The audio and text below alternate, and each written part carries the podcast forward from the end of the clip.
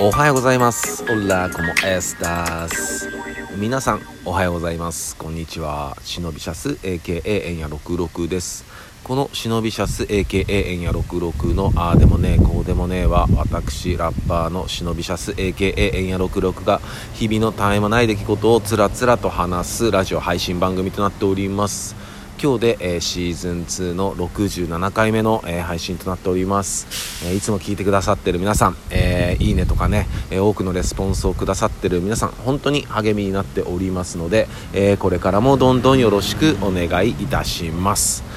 てな感じでみんなやってる？みんなやってた？俺もやってるわ。俺もやってたわ。ねえ。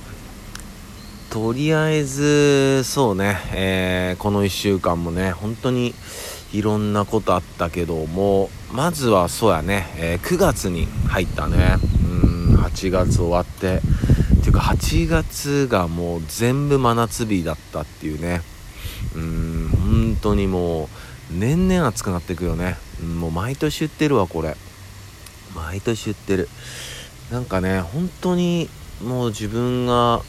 うんそうやな小学校の時とかって。扇風機で過ごせたもんねっていうね、うん、そういう世界だったよね。本当にどんどんどんどんとあーなんていうのかな気温が上がっててね。まあラジオでも話したけどさ京都に帰った時にむちゃくちゃ暑かったって話もしたしね。うんね。でまあ9月に入ってで9月に入ったらねやっぱちょっと風は変わったよね。本当に。うん秋の虫も鳴いてるしさ。ね。で東京はねえっと昨日なんかはまあ涼しくはないかなんかちょっとまあ雨が降って普段よりは気温は下がったけどまあやっぱ雨降ったからねこう蒸してるっていうかさ。そういう暑さはあったかな、うん、で今日はガチンコ暑い。今日は35度ぐらいいくらし。いねだからやっぱほんとこの辺でね、えー体調管理していかんかったらね一気に持ってかれるしね。で昨日さその、まあ、娘の検診があって、まあ、あの近くの病院に連れてってたんだけどじゃあえっとねした先生言ってたのは結構やっぱそのインフルとかあとコロナとかやっぱちょっとまた増えだしてるみたいやね。うんね。だからもうほんとこの辺はねあのーもう運やから。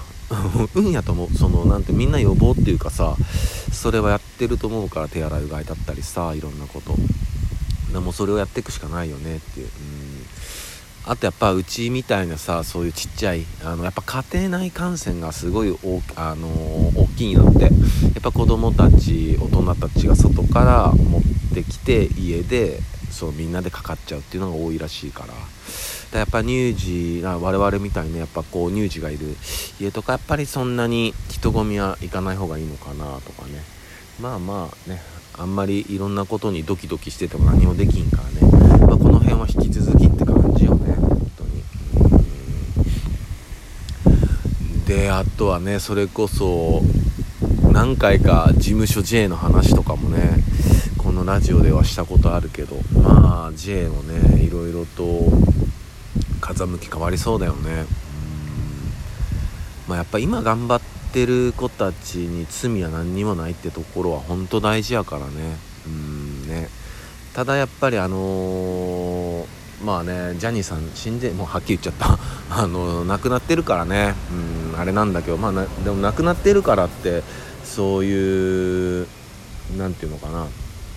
うん彼が生前に行ってきたこともなくなるってわけじゃないからその辺はやらなあかんと思うしやっぱり事務所の体質っていうかさそのまあちょっとライバルの、うん事務所を出させないとかちょっと何かあったタレントは出させないとかまあだから要はメディアとの、うん、ズブズブの忖度関係よね。だここだよね。うん本当にこの長い間そのねやっぱ日本まあ、他の国もきっとそうなのかもしれないけど日本ってやっぱちょっと忖度度合いが大きい気がするんだよね。うんなんか。うん。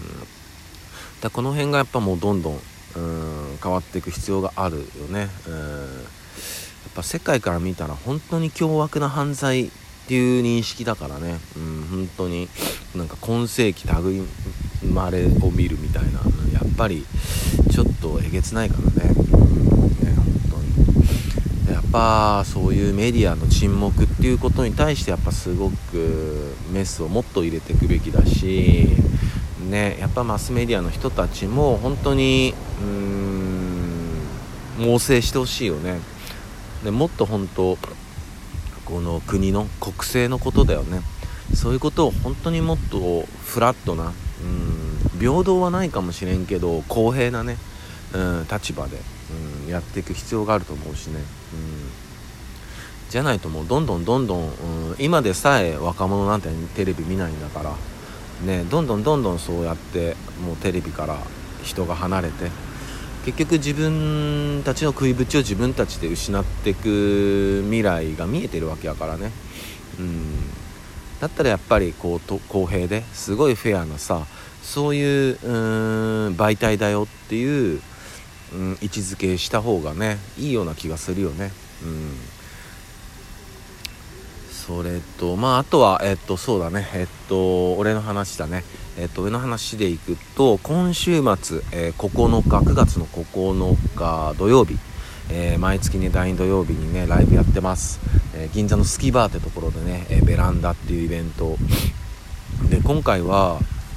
山形県から、えっと、ゲストライブとゲスト DJ が、え来ます。ゲストライブはハバナ元帥っていうラッパーがいて、まあ、山形でずっと根を張ってるえー、本当にこのラジオでもすごい昔話したことあるんだよね。あの山形の豪族のドンみたいだったって印象俺が話してたんだけど。まあそんな彼がねえっと「ワンというアルバムをリリースして今年。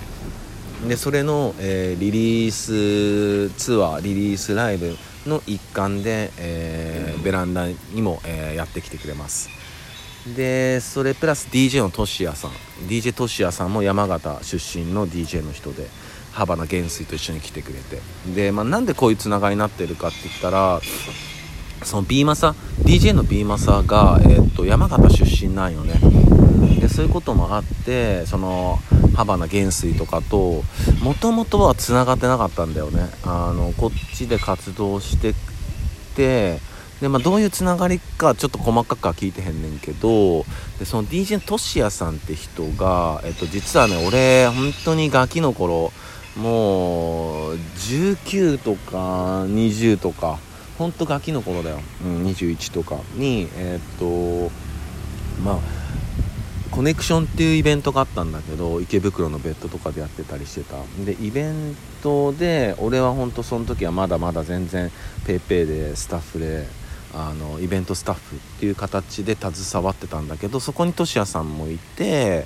で家も近くて結構可愛がってもらっててっていうねいろんなこうストーリーがあって。でまあとしやさんも俺もいろんなお互い個人個人で活動しててでトシヤさん一回そのメジャーの方行ったんだよね。メイジェイとかのあの DJ やってたりして。でそっから全然会えなくなって、うん、でまあでその時に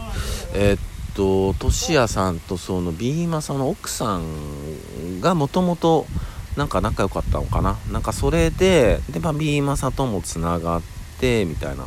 そんな流れだったと思うね多分。うん。でなんかハバナ元帥のアルバムを作るっていうのでビーマサがトラックを提供したり。そうそうそうそう。でそれでまああの DJ の時くん時くんもスクラッチであの参加したりとか。でそういうコネクションができてでえー、っとま